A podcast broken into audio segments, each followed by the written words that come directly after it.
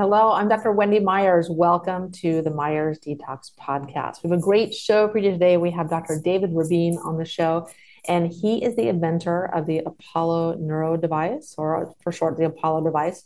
And uh, he is going to come on the show to talk to us about, you know, what stress is doing to our bodies and how you know, how our HRV, our heart rate variability, is a measure of stress and our well being. And it's a more important predictor of mortality, your HRV level, than smoking, diabetes, heart disease, and, uh, and so many different uh, factors of morbidity.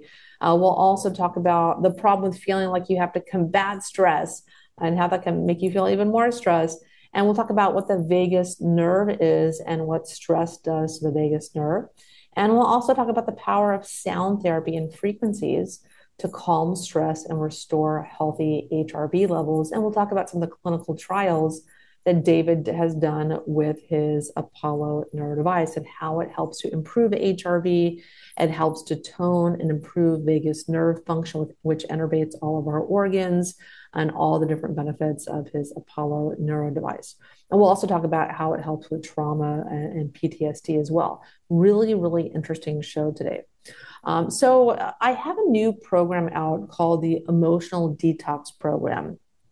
And this is something that, for me, it's been a lifelong love of psychology on a, a personal uh, journey of Um, also wanting to you know figure out you know what happened to me in the past and how do i kind of feel better. And so i developed this emotional detox program which is a 30 hour course.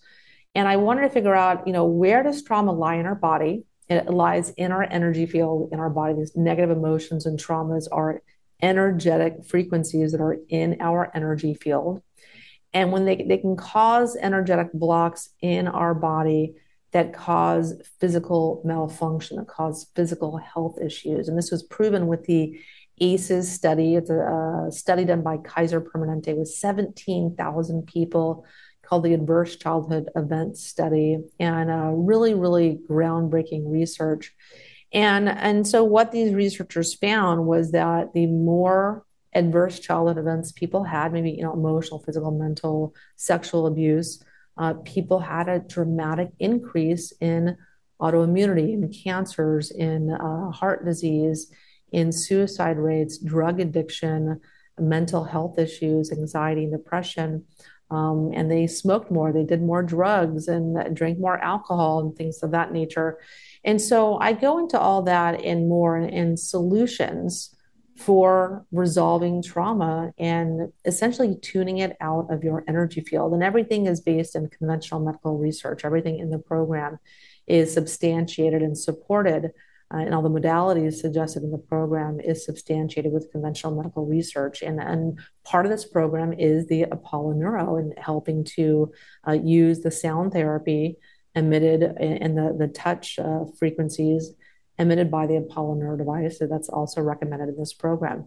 So if you want to learn more about this program and emotional trauma and how it's affecting you physically, which I think a lot of people are surprised by, I want you to take my free masterclass. Check it out at emo-detox.com, emo-detox.com. Check it out.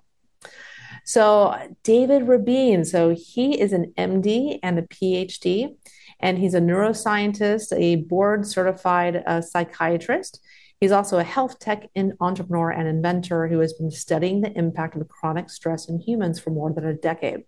He is a co founder and chief innovation officer at Apollo Neuroscience, which has developed the first scientifically validated wearable technology that actively improves energy, focus, and relaxation using a novel touch therapy that signals safety to the brain. Dr. Dave has always been fascinated by consciousness and our inherent ability to heal ourselves from injury and illness. As such, he has specifically focused his research on the clinical uh, translation of non invasive therapy for patients with treatment resistant illnesses like PTSD and substance abuse disorders. Uh, Dr. Rabin is a co founder and executive director of the Board of Medicine, which is a, a, a 503 nonprofit organization of physicians and scientists establishing the first peer reviewed evidence based clinical guidelines for the production and safe use of currently unregulated alternative medicines, including plant medicines. And so the Board of Medicine trains and certifies healthcare providers and provides quality control standards for complementary and alternative medicines to support high quality clinical research and best practices and risk reduction. And in addition to his clinical psychiatry practice, Dr. Dave is currently conducting research on the epigenetic regulation of trauma responses and recovery to elucidate the mechanism of psychedelic assisted psychotherapy and the neurobiology of belief. Really, really interesting. So, Dr. Rabin received his MD in medicine and PhD in neuroscience from Albany Medical College and specialized in psychiatry with a distinction in research at Western Psychiatric Institute and Clinic at the University of Pittsburgh Medical Center. He's been married to his co founder, Catherine Fantauzzi, since uh, 2016. And you can learn more about Dave and his work at drdave.io and learn more about his Apollo Neuro device at apolloneuro.com.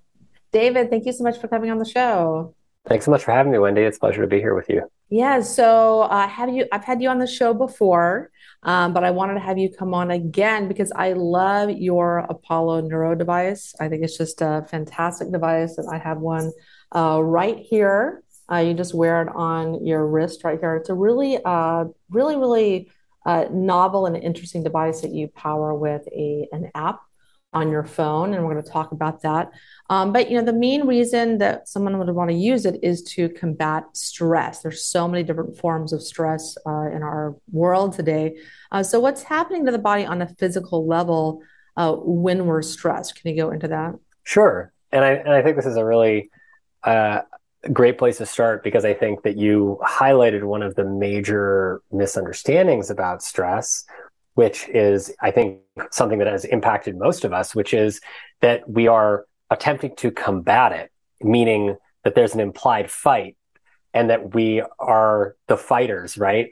And I think that this is something that we actually learn from Eastern medicine as a, and Eastern traditions and tribal traditions is, is part of the problem is that that idea of this being a combat or a fight and that we have to put up resistance to it that is actually creating a lot of the suffering in our lives and uh, as Bruce Lee said, you know, our goal is to be like water and to flow like water. So when water gets poured into a cup, it becomes the cup, and when it gets poured I, into a stream, it becomes the stream.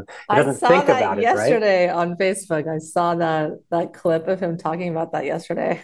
That's one of my favorite quotes of all time because it's so like el- elegantly summarizes the idea of of stress being inevitable right? And that we will face it. It will come up because it's required for us to grow.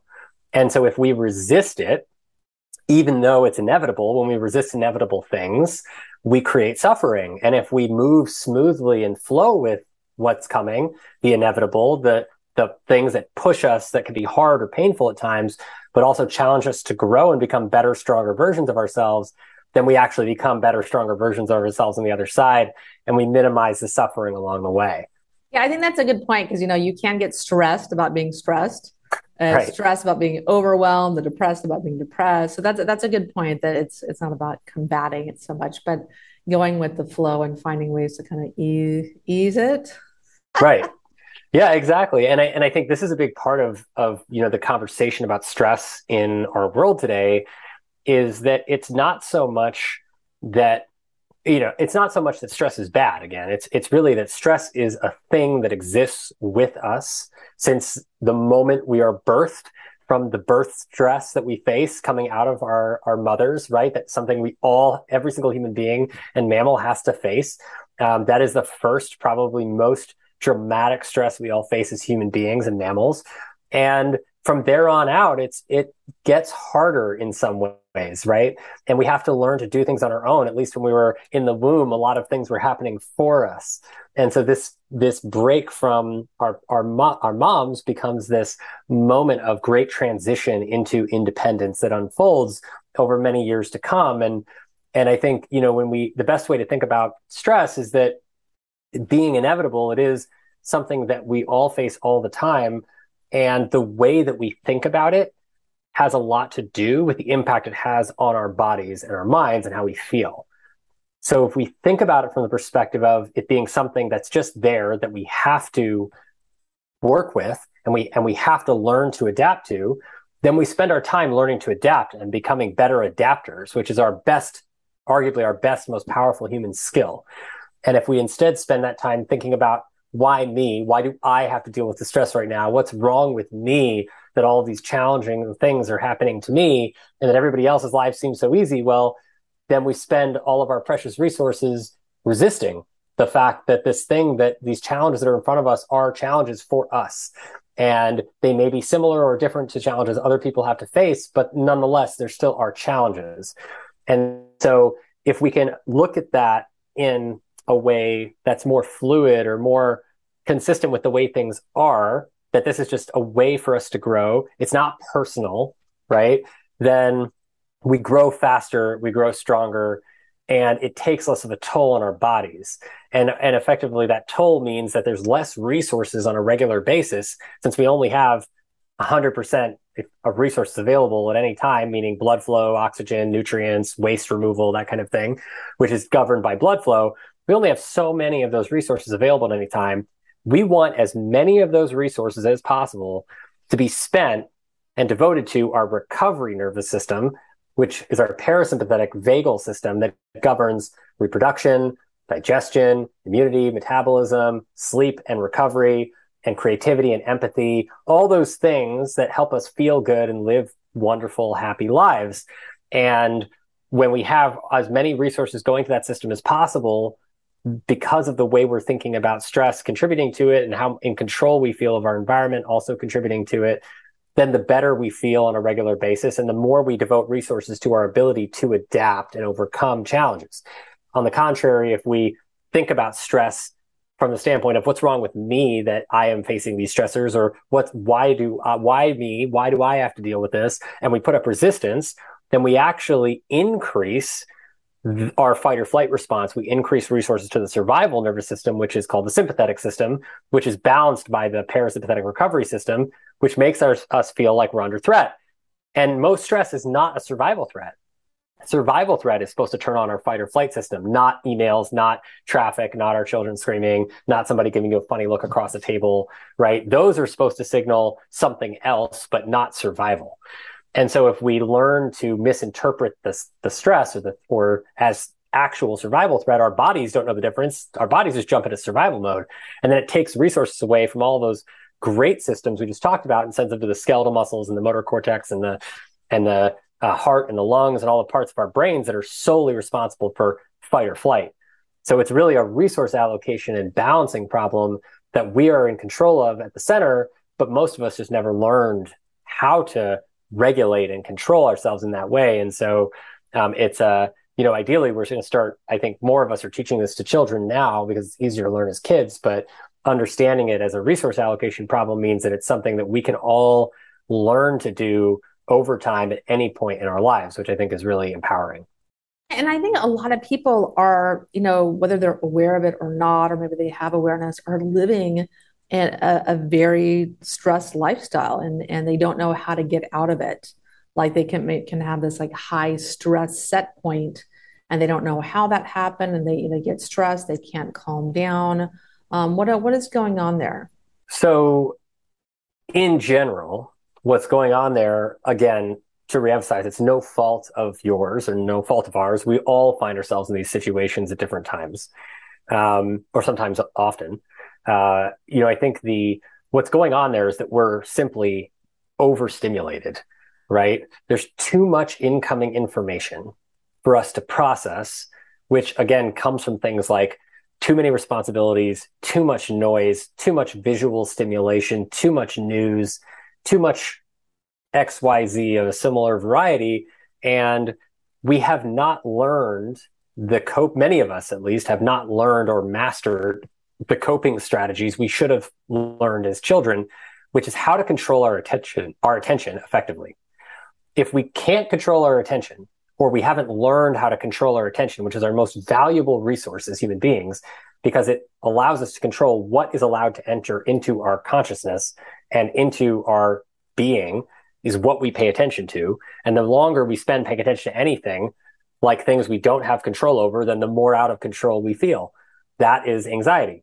The longer we spend paying attention to things on the contrary that we do have control over, like our breath, our movement, and what we put into our bodies and things of that nature, and what we put our attention on itself, the more in control we feel, and therefore the less anxiety we have. So most people, myself included, never learned this as children. So then all of a sudden we find ourselves in these situations that are very complicated with lots of things to consider. And we're overwhelmed by responsibilities and overwhelmed by incoming information that we think is important or we're told is important to us, but it isn't actually important right now. And so all of these incoming information points lead us to feel overwhelmed, overstimulated, and frankly, at some point, helpless and often hopeless to change anything because we are so overwhelmed. And so then anything that's new that comes in, even if it's something that could help us, seems just out of reach or or unbelievably hard to access, like breath work, right? Which is so simple. But when you never learned it as a kid and you're already overwhelmed, it requires your attention on learning a new technique and taking time out of your already busy day to learn a new technique. That is very, very hard to do, even though it's so, so, so helpful. And so this is again about just reminding it's, it's the body gets conditioned to be in this fear state or threat state that makes it really hard to take on new things, even if they're good things and constructive, helpful things. And so the overstimulation of our bodies just sends us off into this sort of spiral of focusing on stuff we don't have control over. So that's why it's so interesting to think about what actually fixes the problem well, it's practicing or learning the techniques in whatever way you can that restore control.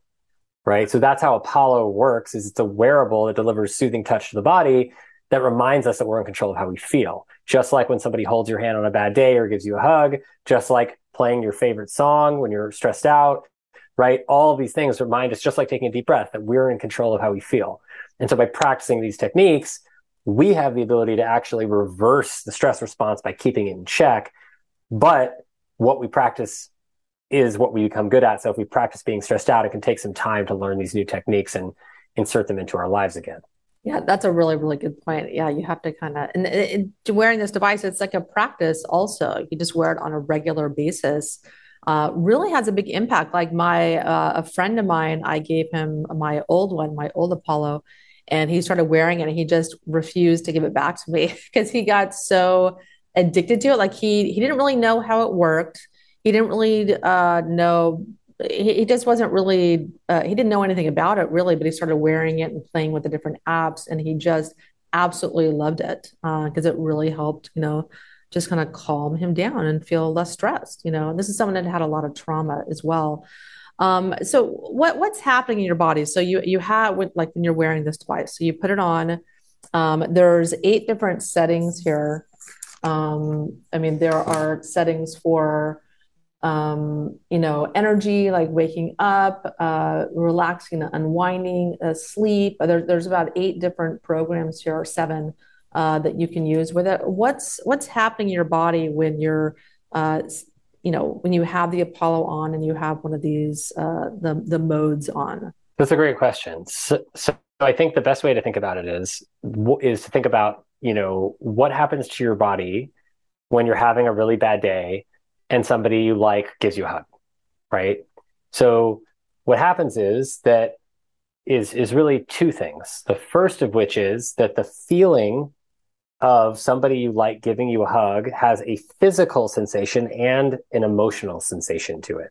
So the um, physical sensation first is the feeling of the hug from somebody you feel safe around, which sends a signal to our brains that we may be aware of consciously or we may not be aware of consciously that tells our brains that the fear center of our brains that says if I have the time to pay attention to the soothing, gentle feeling of this hug, just like with a deep breath, that I can't possibly be running from a lion in this moment because we were hardwired for tens of millions of evolutionary years to have our fear response, that survival system, not allow us to take our attention away from a threat if it's an actual survival threat. So if this is why we can't sleep when we're stressed out, because our bodies, when we're trying to sleep, become very physically vulnerable. And so we perceive that if there's a lion or something that reminds us of a lion outside our den, then we are not going to, our bodies and our brains will not allow us to, to make ourselves that vulnerable by sleeping deeply because it puts us at risk of not surviving the night. So again, most of us are not being faced by lions, thankfully, anymore on a regular basis. But if, but our bodies then learn to attribute threat to other things, like what we might have to do the next day or whatever else. And so the soothing touch, just the physical sensation of soothing touch, just like the physical sensation of paying attention to a deep breath coming into our nose, mouth, and lungs, reminds our our our body and our brain whether we're aware of it or not, that we are safe enough to pay attention to that soothing feeling. And just by that reminder, it sends an overwhelmingly powerful signal from the emotional cortex in the insula specifically to the amygdala, that reptilian fear center in all, all mammals and going back to ancient reptiles that says, you need, you can calm down. You're not under threat right now. If you were under threat, the amygdala would counter that by sending the signal back to the insula that would say, you're actually under threat. Get the heck out of here. Right. But when there's not a real survival threat, the insula overwhelms the fear center and says, Hey, you can calm down. There's not an actual threat right now. And then the entire nervous system in the body mind de escalate and allow resources to go back to the recovery system. So Apollo, we developed to, to replicate that effect through sound waves that are like music, but composed for the touch receptors of your skin. I'm wearing an Apollo with a clip on my chest right now. Um, and you can wear it anywhere on your body. It doesn't have to be worn on the wrist. Um, but it delivers these gentle vibrations to the skin that are effectively sound waves, like what would come out of a subwoofer, that are picked up by the skin rather than the ears and tell the skin, just like getting a hug or or getting uh, holding your holding someone's hand, um, etc., that you are safe enough to emotionally and physically to be able to notice and pay attention to this feeling in your body. And if you can do that, then the fear center of the brain gets that signal and calms down. Right. And so it, it basically forces a, a pattern of, of neuro- neurological uh, firing that it's consistent with what happens when you deep breathe or what happens when we do something called reappraising threat or reevaluating threat.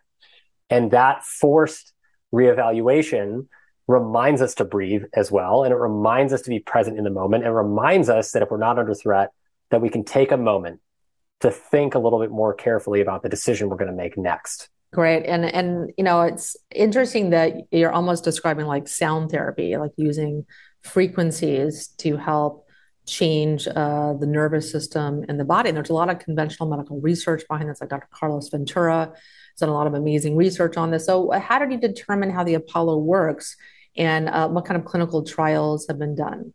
Yeah, it is very much like that uh, that work that you described, and and this goes this research on sound and touch and the benefits of it actually go back probably over 50 years um, in the science community. It's only now that we've had the technology small enough to be able to turn it into a wearable. But we've known about the way that the body responds to sound and touch for over 50 years in the scientific community and actually probably hundreds or thousands of years in the old traditional communities where they use music as communication and music to induce ecstatic states and tribal culture and and uh, all of these kinds of things. But ultimately, we were all musicians, and our, myself and many of our members of our research team were all had musical backgrounds. We really understood. We were also, you know, in the field of psychiatry and psychology and cognitive neuroscience, and um, we were really trying to understand how to help our patients with PTSD recover more quickly because teaching them breath work and meditation worked in some of them, but it really just wasn't working for most of them because if you're already overwhelmed by stress from having past trauma that is unresolved and you've taken multiple medications that have failed to help you achieve symptom remission, then you're probably feeling pretty darn bad at that point and you're probably feeling pretty overwhelmed and pretty low, pretty minimally confident in your ability to actually get through this. And that's not your fault because that's what your experience has told you and that's probably what many of your doctors or therapists have told you because that's what the data shows. And this was really hard for us as clinicians and, you know, watching our patients struggle. And so, you know, we started to ask the question of, well, what do our patients do to soothe themselves? Right? What what actually is helping them respond to cope with stress better?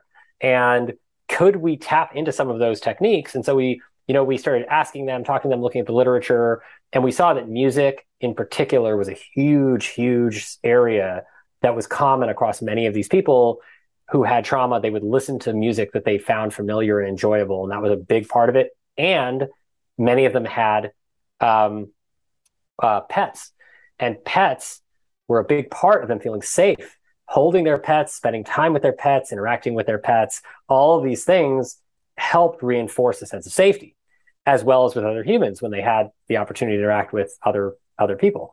And so we went back in the literature. We investigated all of this uh, work that had been done before at ad nauseum, and we figured out something very, very interesting, which is that the in these people, if the stress response is overactive all the time in people with PTSD, then, and this also is similar with chronic pain, depression, ADHD, and many other mental illnesses, that it would be possible, theoretically, to reverse that stress response by providing extra safe stimulation to the body.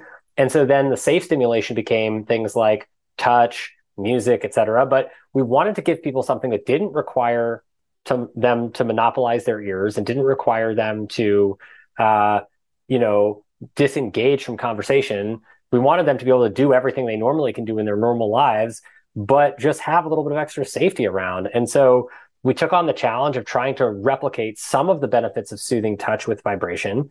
And this was in, started in 2014 and at the University of Pittsburgh in the Department of Psychiatry. And then little by little, year after year, we did more and more uh, in lab research, just mostly just experimentation on ourselves and our friends and family. And we found finally about 2016 that there were very specific patterns of vibration that were things we learned from thing, from frequencies other people had studied and from the biofeedback literature of what what patterns the heart and lungs get into when people enter into a meditative state, which is where people start to feel really calm and in control and that there were certain patterns of vibration, sound waves and physical vibration of the body that had that were showing clues that they could get people or nudge people into these states. And so we started to investigate that more. And then in 2017, we ran a double blind, randomized, placebo controlled crossover study, which is the most rigorous kind of clinical trial that you can run to test the first two vibration patterns that became Apollo vibration patterns. And what we found was, which was so fascinating that we did not expect to see, was that people who received these specific Apollo vibration patterns to the chest and the wrist and a couple other parts of the body, when they were totally blinded and randomized and had no idea what they were receiving or what was supposed to happen, they received these vibration patterns. And only with these vibration patterns did their cognitive performance go up on a very stressful task, but also their heart metrics, cardiovascular metrics improved, and they improved proportionately to their cognitive performance. So the more their body showed signs of balance, the more heart rate went down, the more HRV went up, the better they performed under stress cognitively, and the better outcomes they got on the task.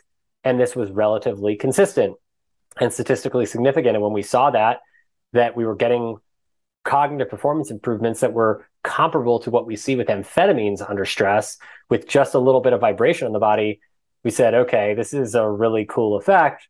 Let's test it more and let's test it in the real world. And so we did three more clinical trials with meditate with meditators and with non-meditators, and then with um, nurses and uh, with elite athletes. And we showed, and then and then 2,000, two to three thousand case studies in the real world using prototypes we built um, with university and uh, grant funding. And we showed that we were actually getting these consistent results in anywhere from 80 to 95% of people, depending on the population, were saying that they were feeling the same way, which was more relaxed, slower mind, quieter mind, and more able to do what it is they set out to do, whether it was focusing or falling asleep. And then from all of that data, that became, we refined that into what became the Apollo technology that was released in January of 2020 um, with to the to the general wellness community uh, because it, we found it to be exquisitely safe because it's just sound. And those modes that we released that became te- that were tested in these populations were the energy and wake up mode from most energizing, which is kind of like an espresso shot, then social and open, which is like a creative social flow. Clear and focused is the uh, deep, deep focus flow that is what we showed induce very substantial improvements in cognitive performance. Um, then the rebuild and recover, which is what we showed helped athletes calm down more quickly after ex- extreme exercise, and and um, that was what we just had a publication come out on uh, just last week, and then much much more calming from there is the meditation mindfulness mode, which improved access to deep meditative states. Then the relax and unwind, which helps people wind down before bed and deeply relaxing, and then the sleep and renew. And the combination of all of these together in our current study with Oura Ring users showed that when people use these for three and a half hours a day, five days a week, over three months in 12, over 1,200 people, that we see very statistically significant improvements in deep sleep, REM sleep, uh, heart rate, and resting heart rate, and HRV that are equivalent to or comparable to what you would see with adopting a new exercise routine or a new breathwork or meditation routine over the same time frame, which is very, very exciting. I mean, and that is huge because, you know, you can just wear this device that's totally passive. You don't have to learn any new skill. You don't have to be actively doing something. It's just super, super easy to wear it. And it's really important, I believe, to be tracking your heart rate variability or your HRV because you're uh, having a low HRV dramatically reduces the risk of all cause mortality. There's a really incredible study uh, by Hendrik uh, Huikuri and, and his team that they analyzed all these different variables and they found that you know after adjusting for age and sex and um, all the different predictors of mortality the lower hrv you had um, it was that was more important variable than history of heart disease uh, smoking uh, your class in society, medication, blood cholesterol, and glucose concentrations like diabetes. Um, and all of these things are like the HRV is more important than all of these other variables in regards to mortality. So, can you talk a little bit about more about the HRV and how it reveals our stress levels and well being? Sure. Um, so HRV is really interesting. It stands for heart rate variability, which is the rate of change of our heartbeat over time. So what this means is that when you think about your heart beating, most people think if you think about your heart beating at 60 beats per minute, most people think that that means each beat is exactly one second apart. But that's actually not the case. Um, what we actually know is that the heartbeat varies in time anywhere from could be like a half second between each beat to one and a half seconds between each beat in his example. And it changes with every breath and every thought and everything that changes in our environment, every movement. And so what this means is that we are not, it's not one second between each beat. It's actually a variable amount of time between each beat. And it turns out from the biofeedback literature originally, uh, which started to understand the impact of HRV, and from the cardiovascular literature that started to look at measures for how to understand when somebody was had a, a heart attack is going to do poorly versus do well after their heart attack, that you could predict that with HRV because HRV is a sign of how much the body has recovered. And so, in general, we want to have a high HRV, or at least if we don't know what high HRV means, we want our HRV to be trending upward week over week. So that means that if, you know, when you think about the, the challenge with HRV though, is that most people think that you can measure it day to day at home and you can, but it's not particularly accurate because there's so many variables that go into HRV. So probably the most accurate home assessment of HRV is the Oura Ring because it measures it when you're still and asleep, and it averages your stillness measurements over time. Um, and they've had some really great studies that have shown that you can use HRV to actually predict whether or not somebody has COVID in advance of having COVID, which is pretty cool. Um, because when we're starting to get sick or when we're not recovered, our HRV goes down. And when there's a big drop in HRV, that typically means that something is off and that our bodies are are are over overwhelmed and under recovered or overstressed. And so you can by tracking that week over week, you can start to understand I am on a trend to being more recovered and I'm on a tr- or I'm on a trend to being overwhelmed and, and overtired and not recovered, which would give you a hint of maybe this week I need to take a little easier on myself and get a little more rest. And then maybe next week when I'm feeling a little bit more uh, resilient and a little bit more balanced and recovered, then I can really push myself. But you don't want to push yourself if you're already overwhelmed and under recovered. So th- these can be really helpful tools that can guide us to, you know, how hard to work, how much to push ourselves, and when to take it easy, and focus a little more on recovery. Because ultimately, to to perform at our peak at a regular basis has to be balanced by peak recovery. We can't just output all the time and not give ourselves back something. We have to balance those two or we will burn out. That's really, I think, the easiest way to understand burnout is constantly putting out and not taking enough in. So we have to have that balance. And if you have that balance, you can sustain peak performance for your whole life. But if you don't have that balance, we will all burn out. None of us are immune to it. And and so tracking HRV can be really helpful, but um, it's really the week to week measurements or month to month measurements that are the best ways to understand how we're doing. Um, otherwise, you have to measure it with an EKG in the lab, which can give you a moment measure, but other without an EKG machine, it's really hard to get an accurate measure in, in a single moment. Yeah, and I think it's also great to uh, before you do any modality, like you have your baseline HRV, maybe you're tracking it with your Oura ring, and then try different modalities like the Apollo Neuro and see uh, how it's working for you, see how it improves your HRV. Different things work for different people, but I think it's a, a great way to measure the the success of, of or the efficacy of what you're you're using, like a, an Apollo. For sure. Um, at the same time, HRV is very complicated, right? So when you think about all of the factors that go into your HRV, it's everything. It's not just soothing touch and how much you're getting. It's not just how much Apollo you're getting, and it's not just how much uh, good food you're getting or exercise. It's really everything. The two biggest factors that impact HRV the most that uh, we don't talk about enough are sleep and alcohol consumption, particularly before bed, and sedatives in general. So, if we are not getting high quality sleep with good deep sleep and good REM, then our HRV will tank no matter how good everything else is, if our sleep is not good, we will have a low HRV. So getting good restorative sleep and practicing good sleep hygiene on a regular basis, which includes trying to go to bed around the same time every night and trying to wake up around the same time every day and trying to minimize, get a little bit of exercise during the day so that we feel tired at night and ready to fall asleep and making sure that we are not exposing ourselves too much blue light and screens and overstimulating things before we go to bed and all this stuff, not eating too close to bedtime. This is not drinking alcohol too close to bedtime. All of those things will impact HRV. So no matter how much good work you're doing on the exercise front or on the nutrition front or on, frankly, Apollo, soothing touch, any of these other things that boost HRV, if you're not getting good sleep and you're not prioritizing your sleep, your HRV will be in the pits. And so this is really, really important to understand that ev- that HRV in, is, is interesting because it also shows us what's at the foundations of health, right? Sleep and getting good restorative sleep absolutely essential to being healthy.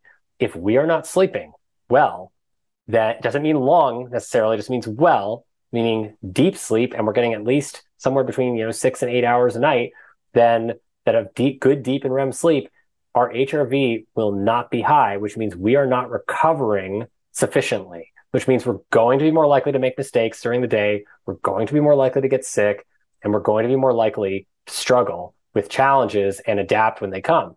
So this is really, really important. And, and as you know, HRV and heart rate and respiratory rate and all these things are really interesting because it kind of reminds us that our body is a laboratory and that we can safely test things that work. If we are noticing our HRV is lower when we drink before bed, that's a good sign to probably drink less before bed, or maybe try to have a drink or two earlier in the day around five, and then stop drinking after 7 p.m. Because if you drink after seven, you're going to bed at nine or 10, you will impair your sleep quality. that prevents you from recovering, right? And then it will be more likely to have you drink caffeine in the morning or take a stimulant in the morning when you wake up because you're going to be feeling sluggish. And that means you're going to be overstimulated later in the day and you're going to be more likely to want to drink again before you go to bed the next day. And it creates these vicious loops that, uh, you know, call it the Elvis diet or whatever you want to call it. But it's not it's not good for our recovery and we know what happened to elvis so let's try to avoid that yeah or you want to drink more high quality alcohol i'm just joking. that that too can help yeah I'm joking. Um, so let's talk about the vagus nerve. So the vagus nerve that is something that is affected by stress. So what does stress do to the vagus nerve, and, and what is the vagus nerve? So the vagus nerve, we were, so we were, is the core nerve of the parasympathetic recovery nervous system that innervates almost every single organ of our entire body. So if not every organ and every vest blood vessel, and it provides the parasympathetic recovery input. So if when we're stressed, our sympathetic fight or flight nervous system sends signals down through the sympathetic nerve endings that tell our heart rate to go up and our breath rate to go up and our blood pressure to go up to get more blood to certain organs like our skeletal muscles and our heart and lungs, then the vagus nerve is activated by safety and the like breathing, deep breathing, intentional breathing. Um, it's activated by soothing touch. It's activated by soothing music, by generally soothing stimulation.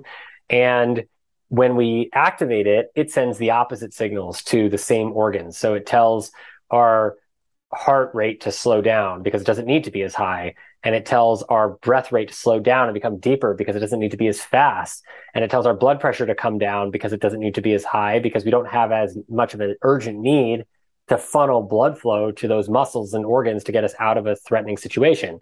So it's triggered by safety to then rem- to send the signals to the body that remind the body to calm down and remind the body to it that it's safe enough to be in a recovery state and divert resources to the recovery systems like reproduction, digestion, immunity, sleep, and etc. Um, so stress decreases activity to the vagus nerve because stress, stress, as in stress that's interpreted as a survival situation, um, decreases activity of the vagus nerve because our bodies are interpreting the stress as threat. So if we change the way we look at stress, going back to what we were talking about earlier, we change the way we look at stress to, hey, this is inevitable. I know I'm going to have to deal with it at one point or another, but every time I'm facing stress, it's challenging me to grow.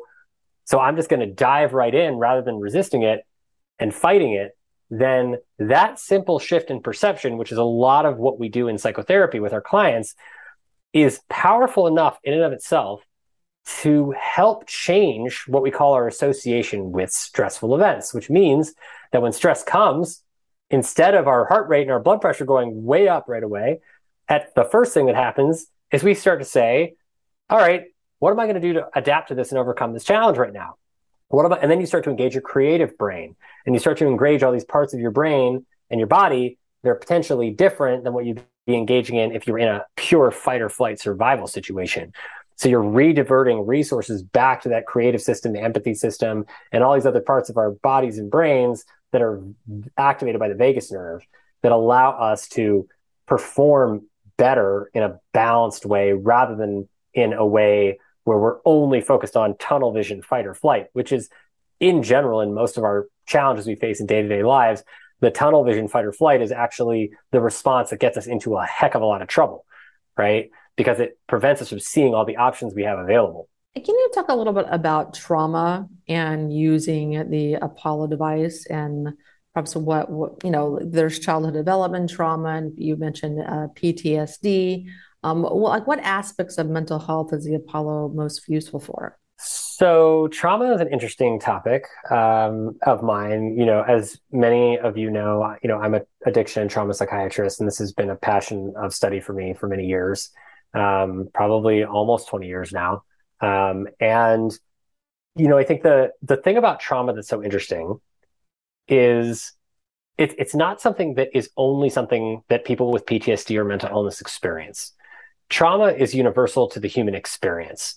It's actually the denial of it that is what causes most of the problems that we face, right? So if we act like trauma is a sign of weakness and we or we deny it or we say i am not i i couldn't have been traumatized you know that would mean that i have something wrong with me. Well it's actually the opposite. It's that we're all traumatized and the denial of it is making that it out to be there's something wrong with you by not accepting the parts of you that have struggled with challenges. And this is really what trauma is. It's struggling with challenges whatever they might be where we don't have the support from our community either during or after or and or the support from ourselves after and we blame ourselves or we lead this leads us to blame ourselves for the way we responded in a given challenging situation.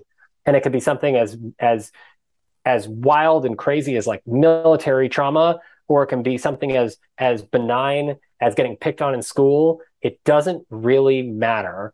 All of these things can be traumatizing to us. And so what trauma does when we are lead, blaming ourselves for something that's happened to us when we were really just doing the best we could because we didn't know any better at the time, typically, um, is that we engage in a self judgment reaction that creates a cycle in our in our in our bodies that minimizes our our self worth and makes us feel disempowered to change things in our lives, which in short can be defined as like the victim mindset. And so when we adopt this victim mindset, again, it goes from the idea of thinking about ourselves like, oh, stress is here. It's inevitable. I'm going to do whatever I can to overcome it and adapt to it.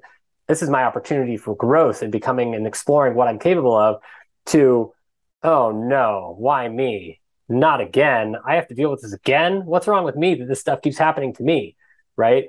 And so that simple shift in thinking is goes from one where look at me, I was born to adapt. Let's see what I'm capable of, which is a self-reaffirming, empowering way of thinking to one where that is encouraged by the support of our community to one in which when we're not encouraged by our community we develop lo- a low self-worth approach where it becomes challenges become something personal that is happening to us we are the victim of it rather than we are in control of the outcome and so ultimately, in short, what that does to us is it trains in all of us a response in our bodies that equates stress to threat, right? And so if then everything that's stressful, that's triggering something in our bodies, like a stress response, which normally is good in some ways because it helps us to adapt, is now something that we look at as oh no, why is this happening again? This reminds me of something bad that happened to me before. I don't want to feel this way. Why should I feel this way? What's wrong with me that I feel this way? Then all of a sudden, we create a self judgment reaction that results in not just one traumatic experience, but the perpetuation of traumatic experiences throughout our entire lives until we process that initial thing that happened and realize what we're doing to ourselves by not giving ourselves the opportunity to recover. And so it's not again anyone's fault. It's just that we haven't learned how to cope with it.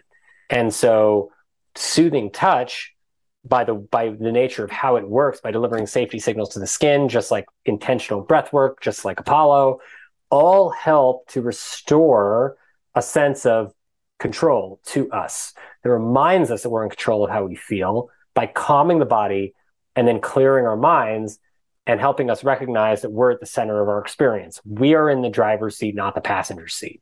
We have the ability to choose by being present with what's going on right now and not judging ourselves or the situation. We have the opportunity to choose the outcome of the situation, which we actually do when we realize that. So, so Apollo works in the same way by delivering these gentle, soothing vibrations to the skin.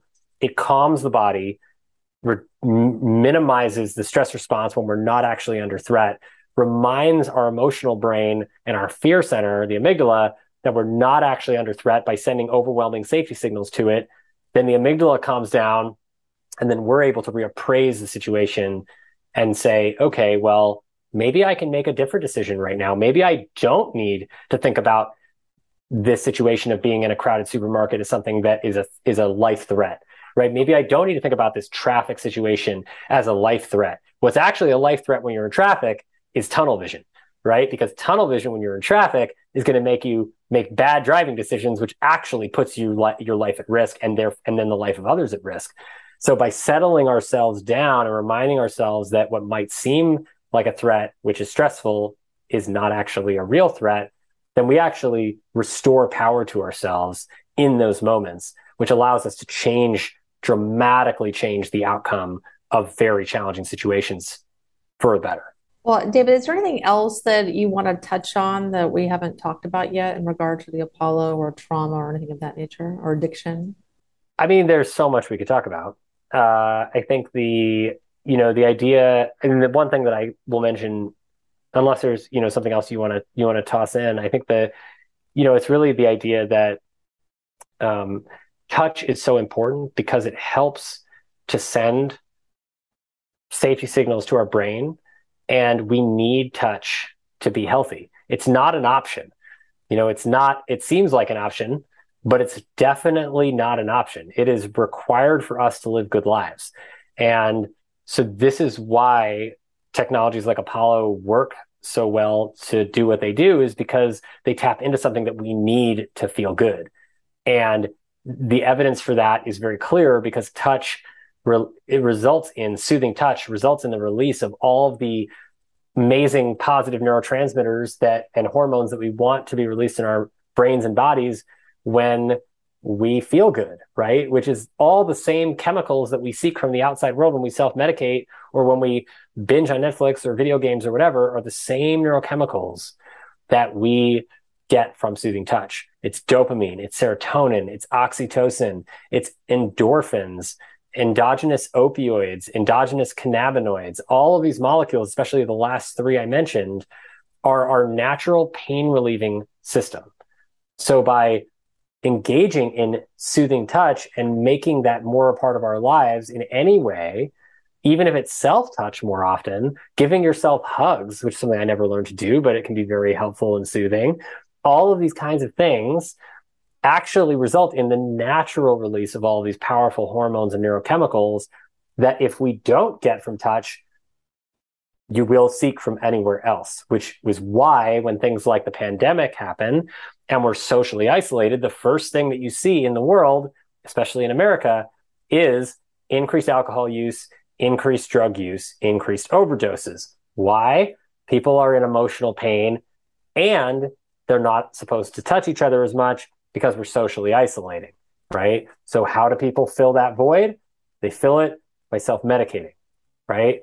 So this is really important to understand because it's this pathway that we actually have the ability to intervene in using anything from giving each other hugs, which is totally free, or holding hands more often to using things like Apollo. All of these and breath work, all of these things that we can do are things that we should all do ideally all together because the more we do all of these things, the more we strengthen our vagus nerve activity and the better we feel and the more recovered we'll be on a regular basis. And then our HRV will go up and up. Yes, and that's the goal. We want a good HRV. Uh, well, David, thank you so much for coming on the show. It's, it's always awesome to have you here. And um, and everyone, uh, I'm Dr. Wendy Myers. Thanks so much for coming on the show every week and, and uh, you know tuning in because it really is a joy for me every day to bring you experts from around the world to help you to upgrade your life and upgrade your health because you do deserve to feel good and you do deserve to feel joy. And so I'm hoping this podcast helped you with another piece of the puzzle in accomplishing that. So thanks for tuning in. I'll talk to you guys very soon.